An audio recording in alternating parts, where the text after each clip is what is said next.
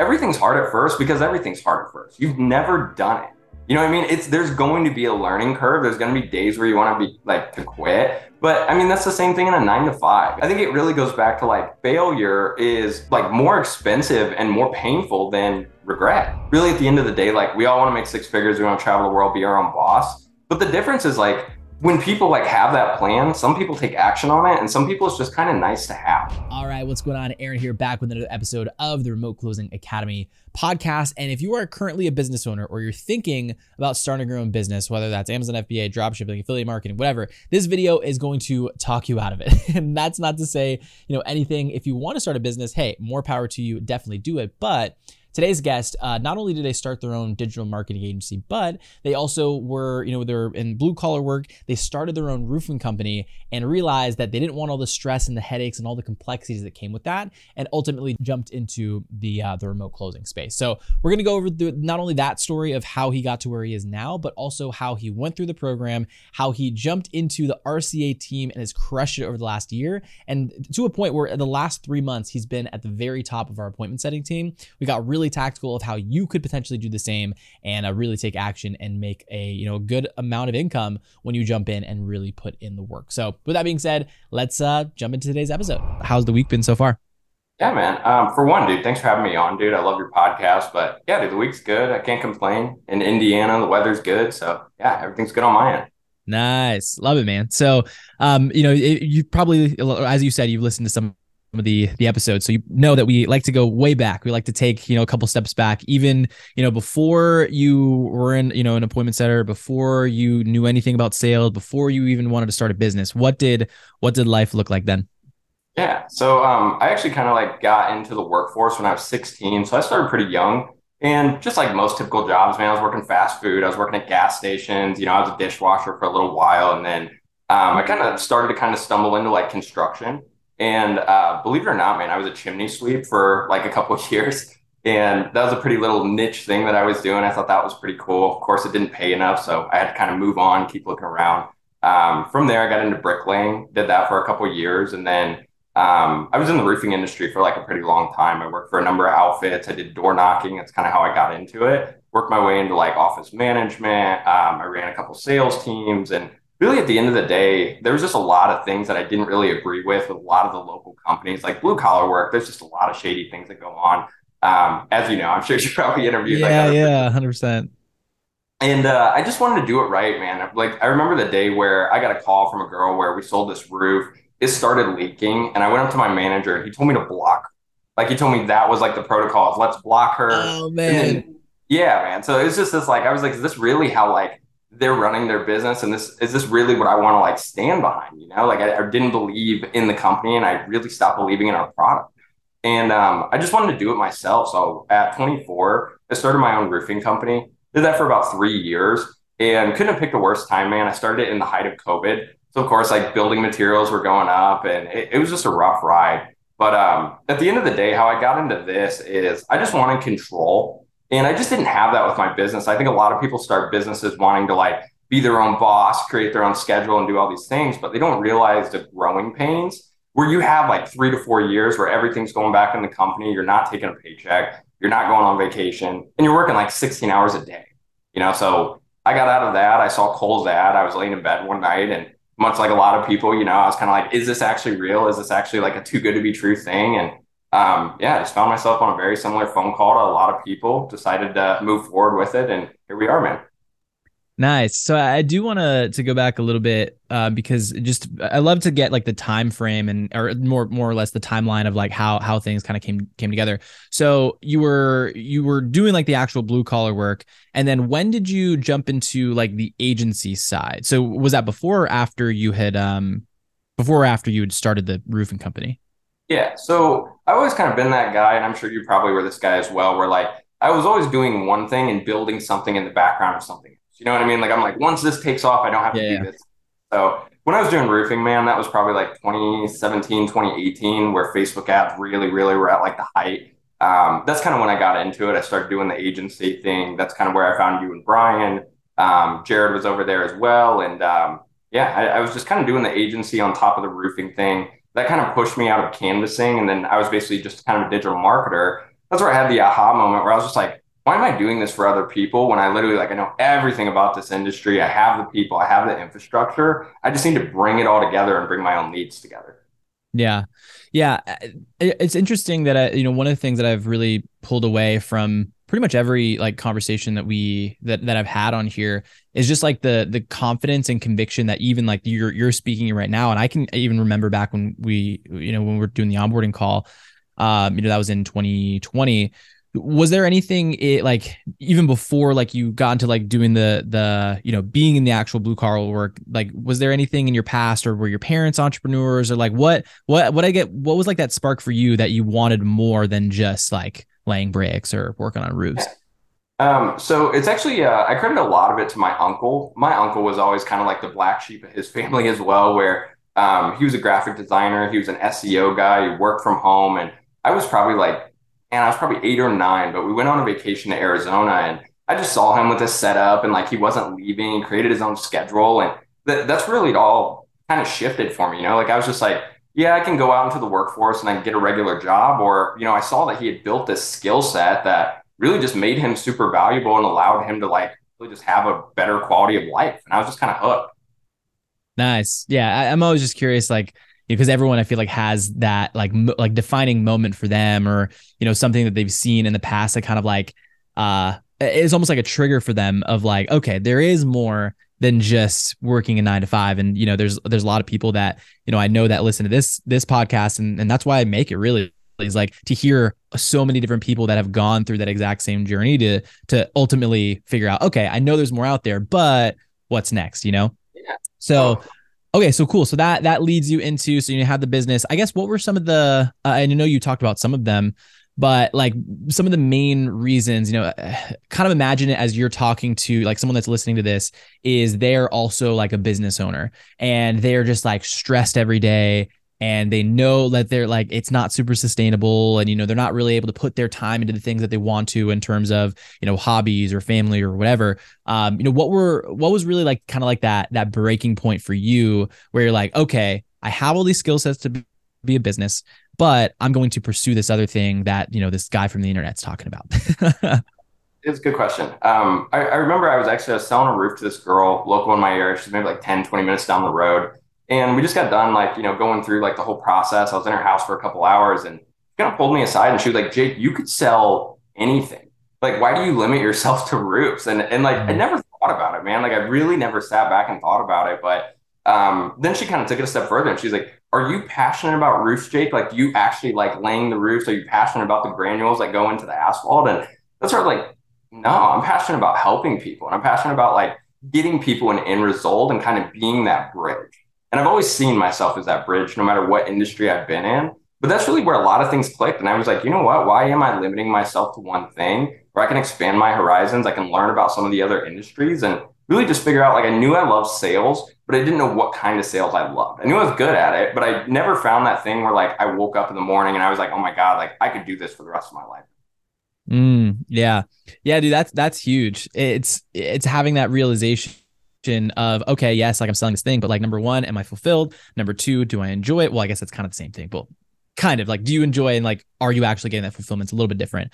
But um, you know, and then and then like you said, just having just realizing and, and her almost being that like hmm like yeah that's actually good question. Like is there anything else out there? So um that's that's super cool. So when you when you transition you saw the ads from cole i guess what was the next steps after that? Like i you know i think because i know you've been on the team what for almost a year now or a little bit over that?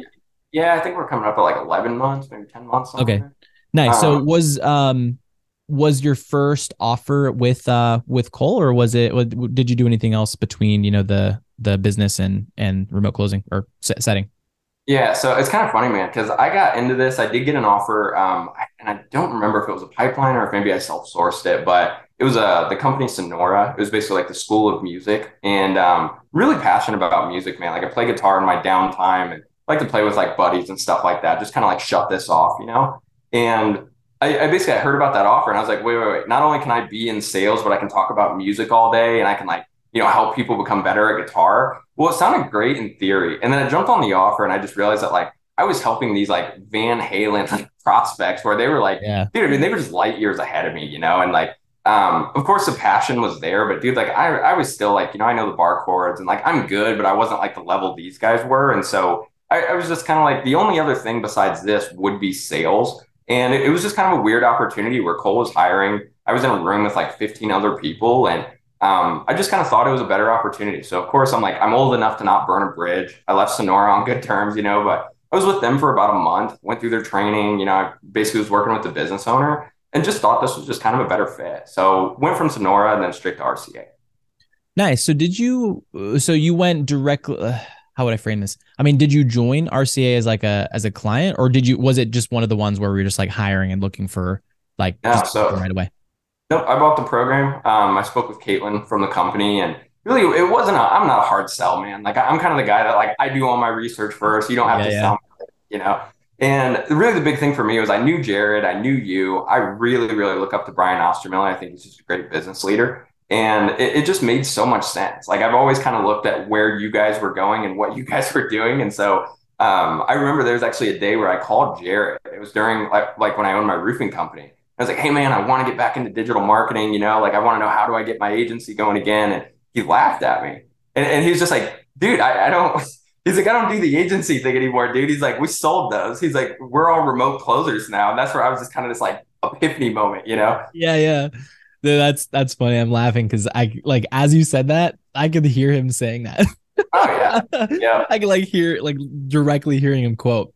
Um, okay, so so you you transition in and so you you go through the program and I guess what was the transition like how would I put this? So you jump into the program. What was was like what happened after that? Like, did you go through the content? Like, what was just oh, yeah. kind of the the stuff that you um you know I guess your your journey through the content after you jumped in. Yeah, so I also have this like really, really obsessive personality, you know, where like typically, man, we see people go through this in like a matter of like a couple weeks. I think I was done in like a week and then actually like coming back at you guys and going, hey, you know, I'm ready. I want to get an offer. I want to keep role playing. And so um, really, I, I just kind of hammered through everything in about a week, week and a half and went through the content then that kind of rabbit holed me into like Cole's YouTube channel and I watched all those videos and I just like just surrounded myself with all of it, man. I mean, I just kind of swam in it until I kind of had enough information and had enough of like my own abilities to go and actually get hired. Now, it wasn't enough for me to like just go straight to making 10K, but it was enough for me to get a better position than what I was doing now. What, what, how, like, what would you give to someone? Cause I'm sure you, you know, you talk to now that you're, you know, in RCA and there's people that you talk to every day where you're trying to like you know, kind of almost lend some of that conviction and motivation to them of like, hey, like you can see success with this as long as you put in the work. Like, is there anything like any tips you would give to someone that it might either be an RCA or even just like in their everyday life to have a little bit more like uh like urgency like you right i know you said like having that obsessive personality which dude i'm i'm 100% the same thing um yeah. i recently started um uh, I'm trying to get my private pilot's license. So I've just been like going super hard and just like watching YouTube videos, like going through the course material, like all that type of stuff. So any any tips you'd give to someone to just kind of instill them with that same mindset of just like being hungry to learn?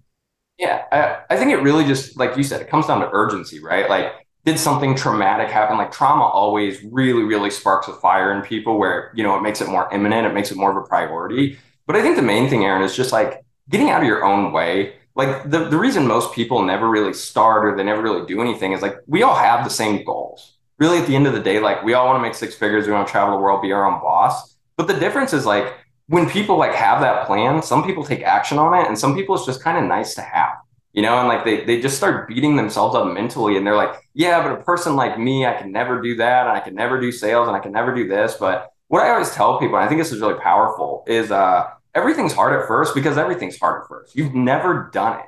You know what I mean? It's there's going to be a learning curve. There's going to be days where you want to be like to quit. But I mean, that's the same thing in a nine to five. And and I really um I think it really goes back to like failure is like more expensive and more painful than regret. You know? Yeah, yeah. No, I I, I said this backwards, but no, I hundred percent agree. It's like, but just like the, the overall mindset of and you know, we talk about this a lot is it all comes down to the expectations, right? It's like, of course, like in a nine to five, you don't have as much like urgency or, you know, people aren't going to be on top of you as much, depending on, on where you work, right? I guess it's kind of a negative situation if you're not really getting paid that much, but then you have someone up your butt all the time. but you know in in that place it's like you're getting paid a 9 to 5 wage because you don't have to take as much action right as opposed to where you're you know you're in a position where you can make five, ten, fifteen thousand dollars a month in income potential. It's like there's obviously going to be a little bit more work behind that of like learning the skill, doing the mock calls, doing the role plays, like doing it a lot before you, you know, can can actually make that that income. You know, so it's like you, you pick you kind of like we said, you pick your heart right? You pick the heart of like having to live paycheck to paycheck, or you pick the hard of doing the work so that you can live the lifestyle that you're that you're looking to. So, um, yeah. what what were some of the like maybe, um, if if there were any, you know, any like challenges that you faced when you first started going through the training and through the content and things like that? Yeah, um, I, and I don't really think this gets said enough on this podcast, but ego, man. Like I was in high pressure sales, and you know, I used to sell guns, and I, I you know, I've been uh, in a lot of sales organizations where you know your ego just gets super inflated and you want to act like you're not teachable. And again it just goes back to like getting in your own way now thinking you already know everything and like you can't learn new things and there's not different methods of things to do. And i really didn't see a lot of success with this until i like really stomached that ego and realized that there were people who were making way more than me that i could actually learn from and you know i could step into that role as well. Yeah. Yeah ego is uh i think the the interesting thing is i've heard the ego thing from a lot of people that have like had sales experience, right? Or like some success before. You know, there are, you know, more people on here that when they say they come from no sales experience, like they don't have the ego. But dude, I was I was the same way. Is like I think that like and honestly the ego thing is what held me back a lot. Right. Yeah. I think and because I think that's a, you know, a thing I'm sure that you probably faced too when you were making the transition from being a business owner into being a remote closer, at least for me, you know, when I had the agency and, you know, I was, I, I, very distinctly remember Brian, the first time that he called me, seeing if I wanted to come on, you know, come on board. Um, I had my agency and I told him no. I was like, honestly, no, I like, I'm good. I have my agency, whatever. But like, there was a little voice in the back of my head. I'm like, should I do it? Like, should I not? But it was just that ego of like, I'm a business owner and I can yeah. like, and you know, it, and it just like held me back. I didn't, you know, end up jumping on for the next like eight, eight or nine months. Um, which then I look back and it's like, wow, like how much further ahead could I be if I did, right? When the company was smaller and, and, and stuff like that. So, you know, just, just to reiterate that point, it's, you know i think the the easiest way even when you are seeing success right when you are you know i think some of the most successful people even if they're making you know a million two million dollars you know a, a, a year in their business it's like those people that if they re- remain humble they get into the larger rooms right? No one wants to talk to someone that has like a crazy amount of ego. So anyone that's listening to this uh keep what, what's the saying? Like check the ego at the door something like that? Yeah, yeah um okay so what was the transition from you know you jumping into so jumping in rca and then uh or into the program and then finally making it onto uh onto our team? Like what was that process um, really, it was just kind of that interview, man. Uh, my coach was Matt Gross, and Matt Gross is amazing. I'm sure a lot of people know him, but really just, you know, like I said, I kind of went through it in a couple weeks. I was really, really hungry to make it work. I was working crazy hours with my business already, but just, you know, kind of same thing, man. Like if the why is big enough, um, and, and, I think this goes for like pricing as well. You know, like anyone can really afford anything that really is going to solve their problem. And we're really going to like push all the other things out of the way and make it non negotiable if that's truly what we want. Mm. Expand on that a little bit more. Like, do you have like any specific examples? Um, yeah, I mean, like it, it's really you got to be in a season of no where you know, like I it, I was a nice guy for like a really long time. I'm not saying I'm not nice now, but like I was so nice that like I would drop everything I'm doing for you, man, and drive an hour away and help you move, or you know what I mean. And like those are the things that like you got to kind of like lay it out on the line to your friends and family for a couple months. That like, hey, look, like I'm working on something that's bigger than even me. Um, there's going to be some things that I'm going to miss, and it's not that I don't love you, and it's not that I don't care, but it's just I, this is very, very important to me. And until this is really accomplished, I'm just going to be in the season of growth. And there's going to be a good chance that to not hurt your feelings, anytime you ask me something, the answer is probably going to be no. So I just want to tell you now. Yeah, dude, that's, um, that, that's huge because when you, when we talk about like setting like healthy ba- boundaries and honestly, something that we haven't really talked about on here, maybe I can remember one specific episode where, you know, someone kind of had to cut, they literally, actually, no, the last one with, um, um, oh, shoot, who was it? Oh no, that was maybe two episodes ago. Anyway, they were talking about how they uh they just felt really constricted in their current environment and then they ended up uh, not only like cutting certain people out of their life, but they ended up moving yeah. like out of their yeah. you know area. So it's like they were no longer being held down by you know certain people. Um, so again, that's a little bit more of a dramatic example of what you're talking about, but but that's huge, right? Ha- the power of no is. I used to be the exact same way, like the the nice guy of like, yeah, I'll yeah. I'll help you do that. I'll jump on a call here, but then it's like you cut off your time, and that time can go towards other things and um, all that kind of stuff. So um Cool, man. So I guess let's talk about like, uh, you know, you, you jump into the program and, and you, you, well, actually, no, I do want to talk about the interview. So how did the interview go? And then what were maybe some of your, your takeaways? Cause I think a lot of people that are currently in RCA that, you know, they, they're trying to find an offer, like maybe some best practices to, to nail the interview. Yeah. So the first thing I want to say is I missed it um, because of Matt. So I'm going to call him out on this uh, podcast. I hope he was because he told me the uh, I was supposed to interview with Matei, and the interview was supposed to be for two o'clock, and uh, Matt told me it was five o'clock. So I ended up missing the uh, the interview. And then what happened was Matt basically, you know, he got back a hold of Matei. He said, "Hey man, this is totally on me. Throw Jake back on. He wants to talk with you." And I hopped on, and then like all of a sudden there wasn't those 15 people that they were speaking about on the interview. And I asked Matei, I was like, "Hey man, like you know what happened to all the other people? Did you end up taking any of those people?" And he's like, "No, none of those people got it." And, and so that really kind of like intimidated me a little bit. I was just like, wow. Like, I mean, for one, like this is like the number one sales team in this organization. So I was like, I understand the stipulations are high, but really, man, more than anything, I was just kind of honored. I just kind of went into it. I was myself. I um, really, I think on these interviews, it's more important to, you know, like, of course, like, are you going to pay me what I want? And like, is this going to be like a long term effective game plan for me? But more than anything, I, I just really like tell people, like, get what you want. If you don't believe in the company vision and you kind of get those butterflies in your stomach where like you don't really think you'll get along with the culture or the leadership seems kind of weird or you know whatever it is like all your boxes have to be checked you know? Like we're not trying to get like three out of five or four out of five. Five out of five is what you want.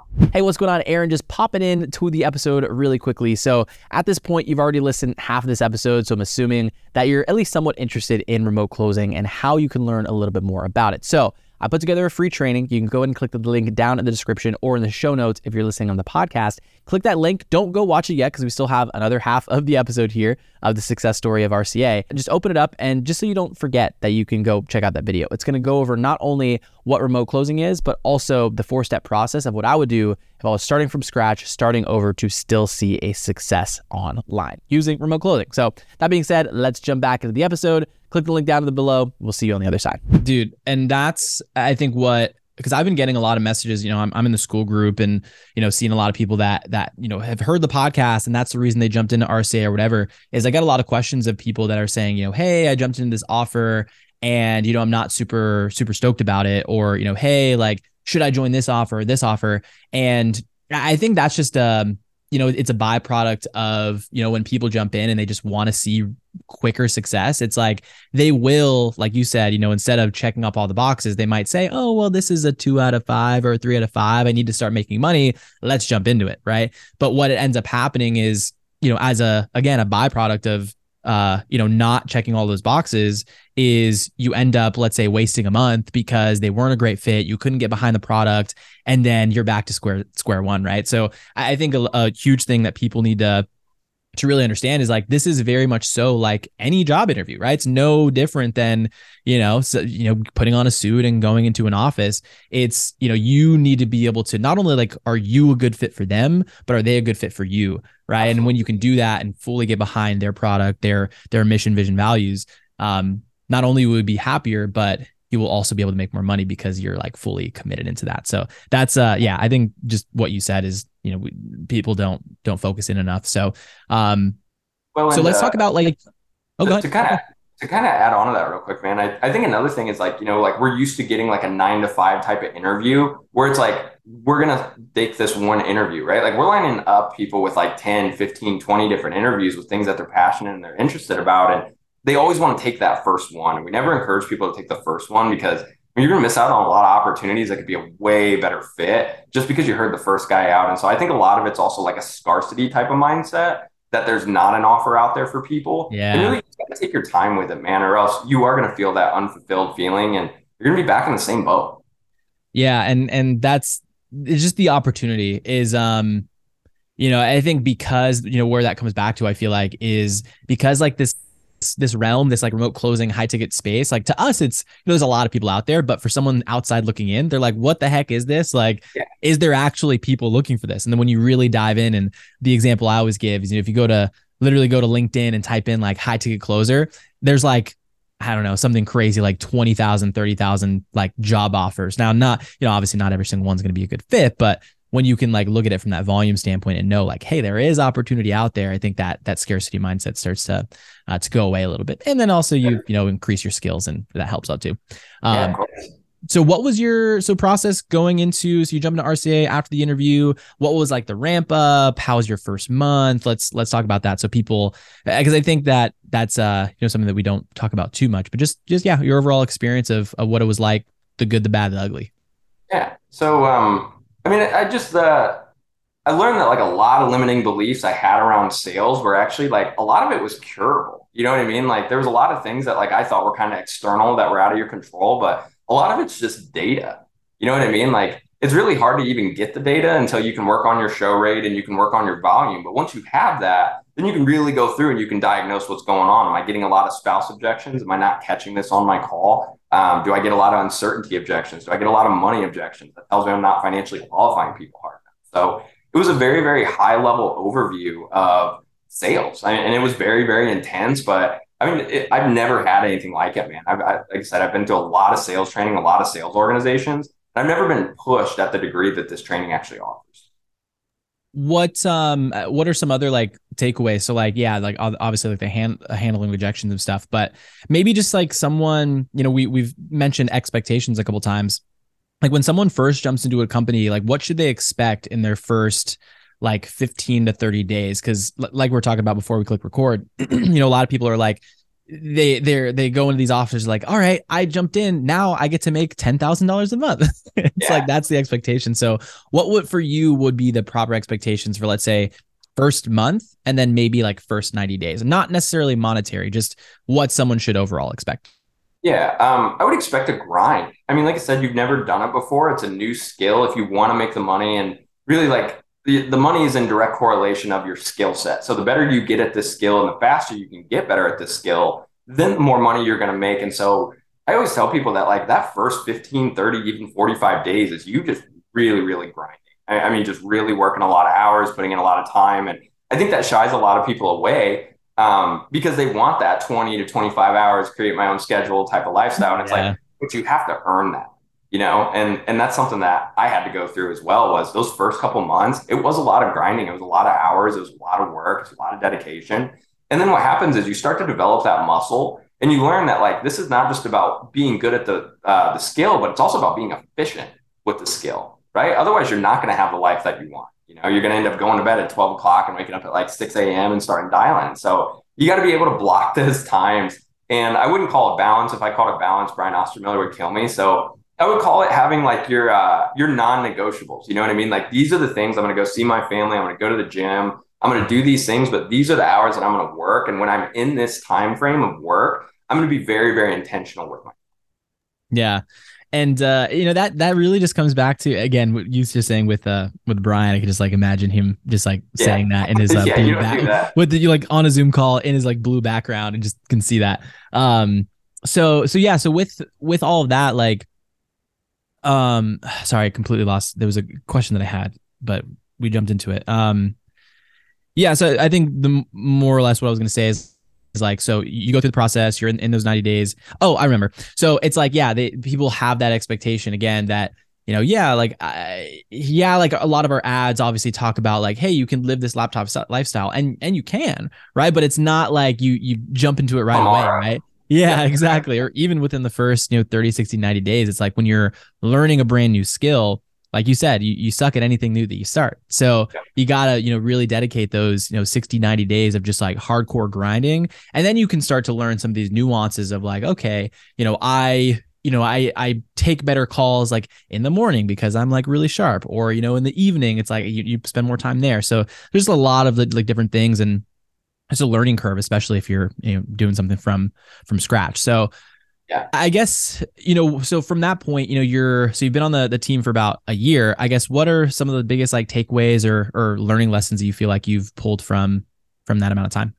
Yeah. So, I mean, you start with that, right? Like you start by just putting in a crazy amount of work and a crazy amount of hours and, and really developing that skill set. But then you kind of like have this massive paradigm shift where you have to realize that, like, okay, now I have to stop being paid on how hard and how long I work towards this. And I need to be paid on how efficient and how good I am at this particular skill set, right? So that's a very big hump that you got to get over is, is really just that efficiency. You know what I mean? um, because it is all data. And, and in order for you to make more money, you just got to put up more volume, and then you just got to match up the data. It's really all it is. Um, What's um? I, I want to dig a little more and like give some something tactical for like the you know you're because you're saying like being more efficient but like what does that look like for you? Because just so everyone knows listening to this too we literally mentioned this right before too is uh, i mentioned death by, by spreadsheets right? Because we have yeah. 20 30 different spreadsheets just for marketing of metrics and daily basis and what's going on how many calls how many whatever. So i'm sure that's what you mean is like you're tracking how many dials you're making how many follow-ups you know you're having like what does efficiency mean to you? And maybe some tactical stuff for people that are that are in the thick of it yeah i mean efficiency to me is just um it, it really just comes back to being intentional right and and having that kind of high say do ratio like cole talks about where if i say i'm going to do these things do these things that i'm actually going to do right um and really, I think um, it, it just kind of comes down to discipline, really, like um, the, the accountability of if you put all these things on your calendar and you don't do them, then they end up at the end of your day. And now you have like this four hour, five hour, like you said, like kind of death of spreadsheets where you're just, you're just doing all these things. So really just staying on top of it when you set something, putting that stuff in immediately. So it doesn't just become this overbearing amount of paperwork. You know what I mean? Yeah, yeah, and and it, I think people underestimate, and I was one of those people, like eh, which kind of blows my mind too, because um, you know, when I had the business, is I realized like looking back now, I was like I had no idea what I was doing. like seeing how like an a fit like how efficiently you know Cole runs it with, with spreadsheets and you know meetings and stuff like that. Um you know now i've like i've completely 180 from i didn't track anything when i was in my business to like now i track everything even into like my own personal life. Like i i was showing this uh the spreadsheet to someone yesterday because they had a question in the in the private community and they were like hey like what do you recommend for tracking? And i'm not i don't feel like where i am. I'm like i just sent them a loom video. And i was like you just got to track. You got to track how many people are you reaching out to every day? how many of those people are converting, right? And figuring out where that bottleneck is between, um, you know, between, uh, you know, from from beginning to end. Uh, he, he found it super helpful. So, um, but yeah, I, like you said, just efficiency, and uh, that's gonna be the name of the game. So you don't, uh, you know, because I, I, think a lot of people also do fall into that that trap of they're like, yeah, I set the expectation, I only have to work five hours a day, but when you're first starting, it's like you're working more than that, like you said with with the grinding. Um, so I know one of the biggest uh, questions that people always have in in these calls is you know okay cool aaron like how much money can i make with uh you know being an appointment setter? So you know we were talking a little bit before of just setting expectations. So um i guess what was your so people can kind of get a, a feeling of it like what was like maybe your average like within the first let's say 12 months of of monthly income? And then um i guess commissions for the last three months because uh uh you said you were the top setter on the team for the last three months right cool so what is what does that look like just so people can kind of uh uh, I guess see what that looks like. Yeah. So, I mean, starting out, um, kind of like you said, man, set the right expectation, right? Um, you're not going to hit the 10K your first couple weeks. It's just rarely is that ever going to happen. Now, could it happen? Sure. It just really depends. But um, for me, it's not the way it worked out. Like I said, the ego was a really big thing for me. That was a really hard thing to get past. And that was a very big roadblock for a while. And so, what I usually tell people, because my first month, it was like a $3,800 check. Um, and, and that was really good for me because before that, with all my money going back into the business, I was only making like 1600 bucks a month, you know? So I was yeah. like, okay, well, we're doubling this. Now we're working from home. We're getting a little bit more like flexibility and control. So we're in the right direction. But then I would say just like with the ability of having your calls broken down every day, fixing the same problem on repeat is really the difference of your income going up about a thousand to fifteen hundred bucks a month. Mm-hmm. I mean, you mm-hmm. really, really work hard and you just stay consistent. And so um, the last couple months, I've seen a lot of success. There was a pretty big ramp up where, you know, I'm crossing right at about that like seven to eight K mark. So, Aaron, I'm not over here telling you I'm a millionaire, you know what I mean? Yeah. But like, for me, that was a massive, massive, massive like milestone because I wanted to hit the six figure mark. We're relatively right there, but I also wanted to make six figures without killing myself and working like a crazy amount of hours and doing manual labor. You know what I mean? Yeah. And that's you know, and it just goes back to the example of, um, you know, the way that we're we're talking about this. I feel like uh, sometimes I like I remind myself like this is like what I'm making per month just to like literally make content and and take phone calls, right? Like and, and it's crazy because like you said and, and I'm glad that you did say that of like with the business you were making you know you're taking home 1600 bucks when I, one of our our agency was doing like at the peak of it um, was doing like 80 90 grand a month but I also had three business partners. I had, you know, expenses, we had team, we had advertising, we had all this stuff. So after all that, I was maybe bringing like, you know, three, four thousand dollars a month, which, you know, not bad, right? But also, like you said, I was working 15, 16 hour days, a bunch of stress, had, you know, 10 employees all like looking back at me. And it was, yeah. um, yeah, it, it, was just a lot. So, you know, back to what we said, like pick your heart, figure out, you know, do you want to own the business? Like the hard part is going to be like actually building the business, or, you know, you got to like just get good at sales and taking, you know, taking phone calls and getting good at that skill. And that, you know, that that obviously comes with with learning and and knowing that okay i'm not going to start by making $10000 a month um so any like any big because you you know you've been on the team for for about a year so you know internally we have this um you know this culture that's very high performance right it's like you set your projections whatever you hit like what you say you're going to hit you hit it right so any any i guess uh, you know words of advice for someone that is looking to i mean i'm sure some some people listening to this would you know eventually uh, maybe jump onto the rca team. So any any recommendations for someone that would be jumping into um, just like a really high performance team and and how to you know make sure that you're you're doing what you need to do to see success there? Yeah. So the first thing man is really just getting the right offer because here's why I feel that that's really important is because if you're selling what you actually believe in, you actually love, and you believe that will actually help the person get results, naturally it's going to build a lot of conviction and it's going to give you really, really high energy on your calls where uh, it's not even really about what you say at that point, it's how you say it, right? Like your tonality has so much conviction that no matter what, man, as long as you guys are coming to a consensus, you're going to be able to like come up with a solution and so I think more than anything, man, that like you can have the right words, you can have the right script, you can have the right, you know, cadence and all these other things, but like more than anything, it's all about energy. Like if you only sell as good as you feel. And like if it doesn't sound good to be Jake or it doesn't sound good to be Aaron, people don't want to be you. You know what I mean? Like, but if if it sounds like your life's really good and like the things that um, you're kind of like providing for these people is is kind of the lifestyle that you have now, they're like, wow, okay, this guy obviously he's very, very happy. His energy is very high. He obviously knows what he's talking about. I want to be like him, right? And so I think a lot of people think that they're selling the program or they're selling the product, but really you're selling this like idea and this vision of who this person wants to become. Yeah, that's that's massive. It's like, and I think I, I was from some book or uh, maybe a Grant Cardone thing or pitch anything or whatever. But um, it's like it's so so very little depends on what you say, but about how you say it.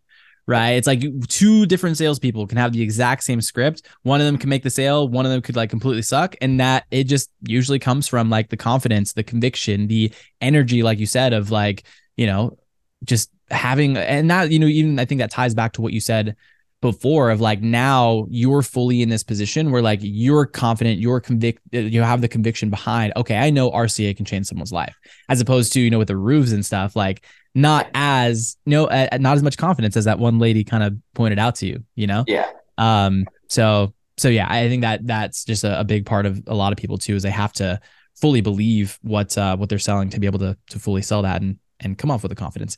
Um, anything, anything else of like the, the tips? Yeah, well, I mean, to kind of add off to that, man, it's like you know we actually get thanked in this industry, and that's, something as a sales professional you're not used to. You know, like, hey, Jake, I actually made uh, you know six figures, and you know I've only been doing this for a couple months, and I was able to retire my mom, or you know, like whatever it is, like that alone is also going to build the conviction and the energy and like cause you to close more deals. Like I, I can never tell you, I, I know for 100% fact, I can't tell you that ever anybody called me in roofing that Jake, thank you so much for selling me a thirty thousand dollar roof. This changed my life. I'm glad I drained my bank account. You know, like it doesn't happen, man. But in this space, it totally does. Um, so just to close that out, man, like energy and conviction. But then the other thing, and I don't think this gets talked about a lot as well, but like being detached from the outcome is something we literally live by.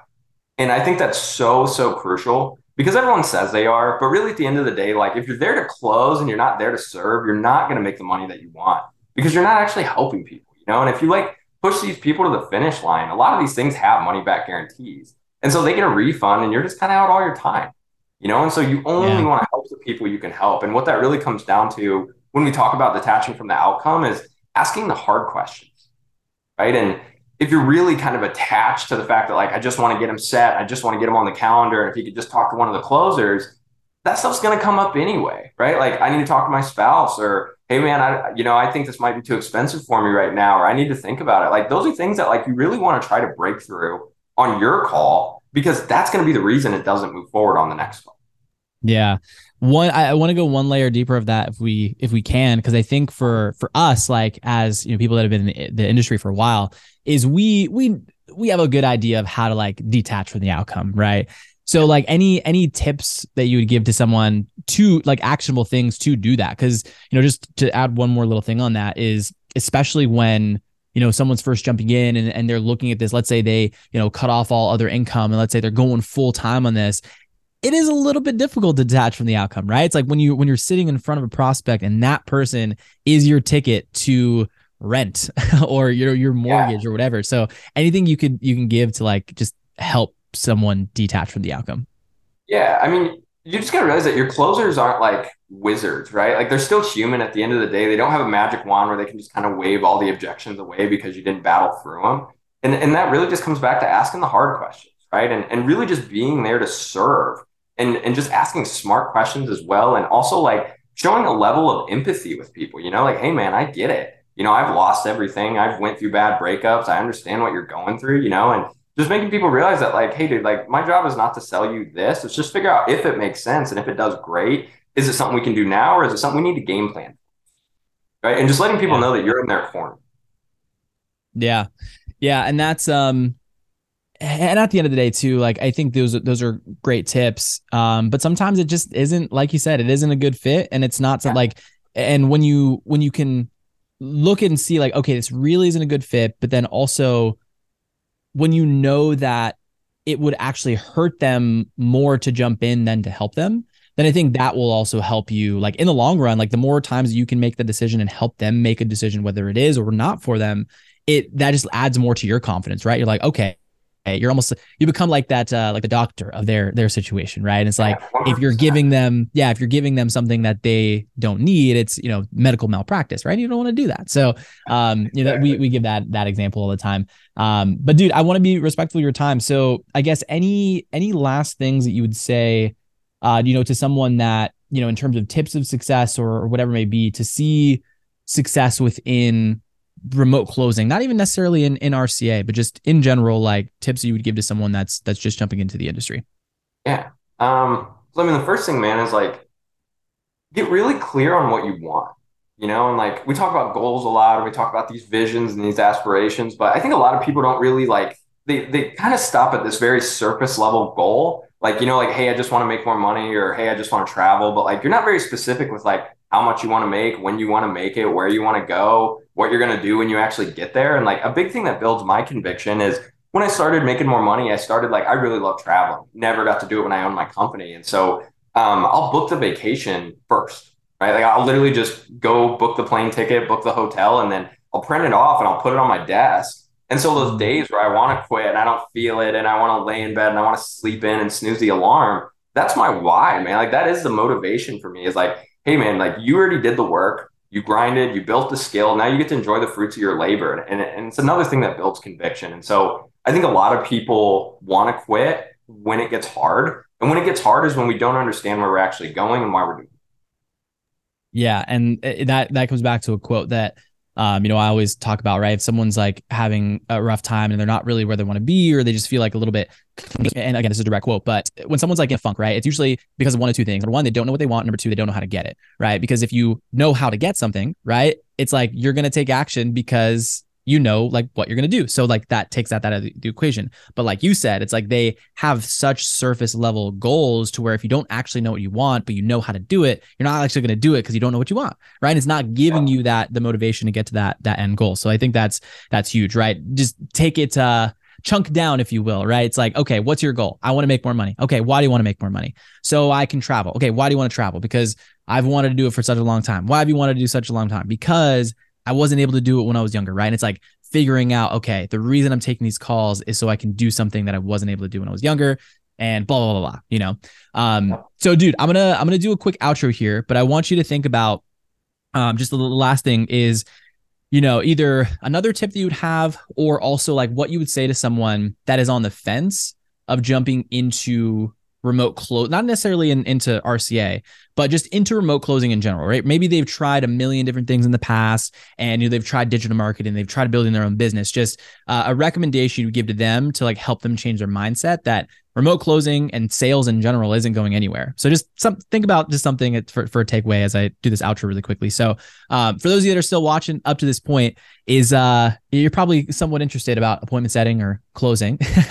and um, so that being said, you know, obviously in these these episodes we try to tell more of the story of the person that comes on, but uh, if you do want to watch a little bit more of a just a step by step of what remote closing is, how to get started. Um, it's actually a video I put together relatively recently. It's about 45 minutes, and uh, it will just give you pretty much the four step process of not only how to find these these opportunities, um, but also how to um, you know to reach out, the right scripts to use, and actually ultimately see success um, within the remote closing. So uh, full transparency, there is uh, at the end of the at the end of it, I do have an offer of like, hey, if you want to work closer with us, and you know you want us to hold your hand through the whole process, then you know we can talk about what that looks like. But you can very simply watch the video, grab a you know note sheet of paper and, and a pen and take notes on uh, on what you can do to actually get started within uh, you know as an appointment setter or a closer. So that being said, first link down in the description below uh, on the show notes and the YouTube channel. You can check that out. But uh, Jake, last words. What you got? Yeah, man. So and I think kind of what you're talking about is like shiny object syndrome. And I hear it a lot on calls. You know, like people are like, "Oh, Jake, I can't do this because I tried the affiliate marketing, I tried the drop shipping, I tried the wholesaling, you know, whatever it is." And um, I, I think the big thing is, you know, like the way that I kind of look at like, you know, and especially if you got burned on something, right? Like let's say that like one of those paths didn't work out and now like it's burned your whole belief of like if you can even make money online or if you can even be successful.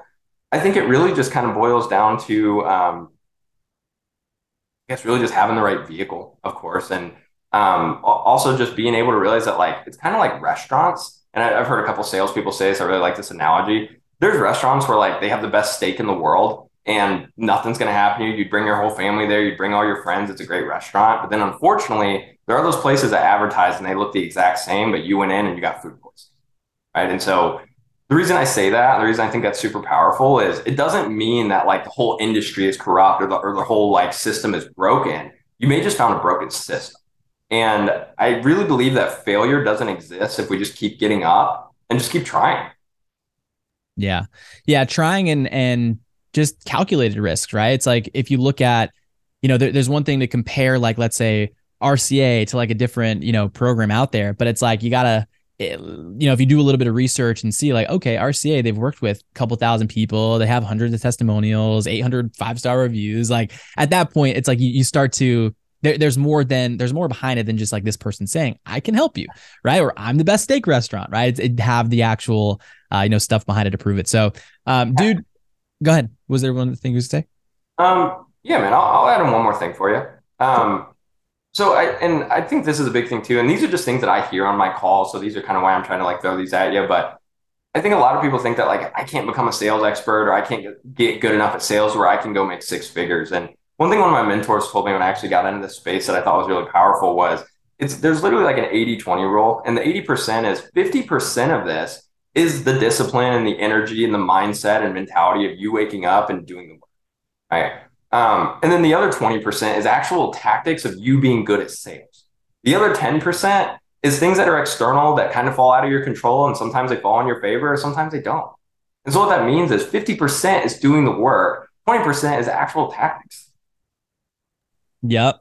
There you go. And and I think so many people just overcomplicate that too. it's like it's not it's not rocket science, you know. As, as long as you have you know what you're selling, you have the script, you have everything in front of you. It's just a matter of of taking action and and um, you know obviously asking feedback too of like what you can improve on. So, um, dude, thanks so much for jumping on. Um, you know, I think people listening to this will definitely get a ton of uh, value, and we you know got pretty tactical, so that was I think it'll help a lot of people. And uh, you know, obviously, if you know if you go through the the training that you know we have in the description, uh, there's a good chance you'll talk to uh, to Jake here as he brings you over and uh, and gets you on into into to RCA um, if that's, you know, if you want a little bit more help. So uh, that being said, again, Jake, thanks so much for jumping on. Uh, if you guys have any questions, let us know down in the comments, leave a comment, all that good stuff.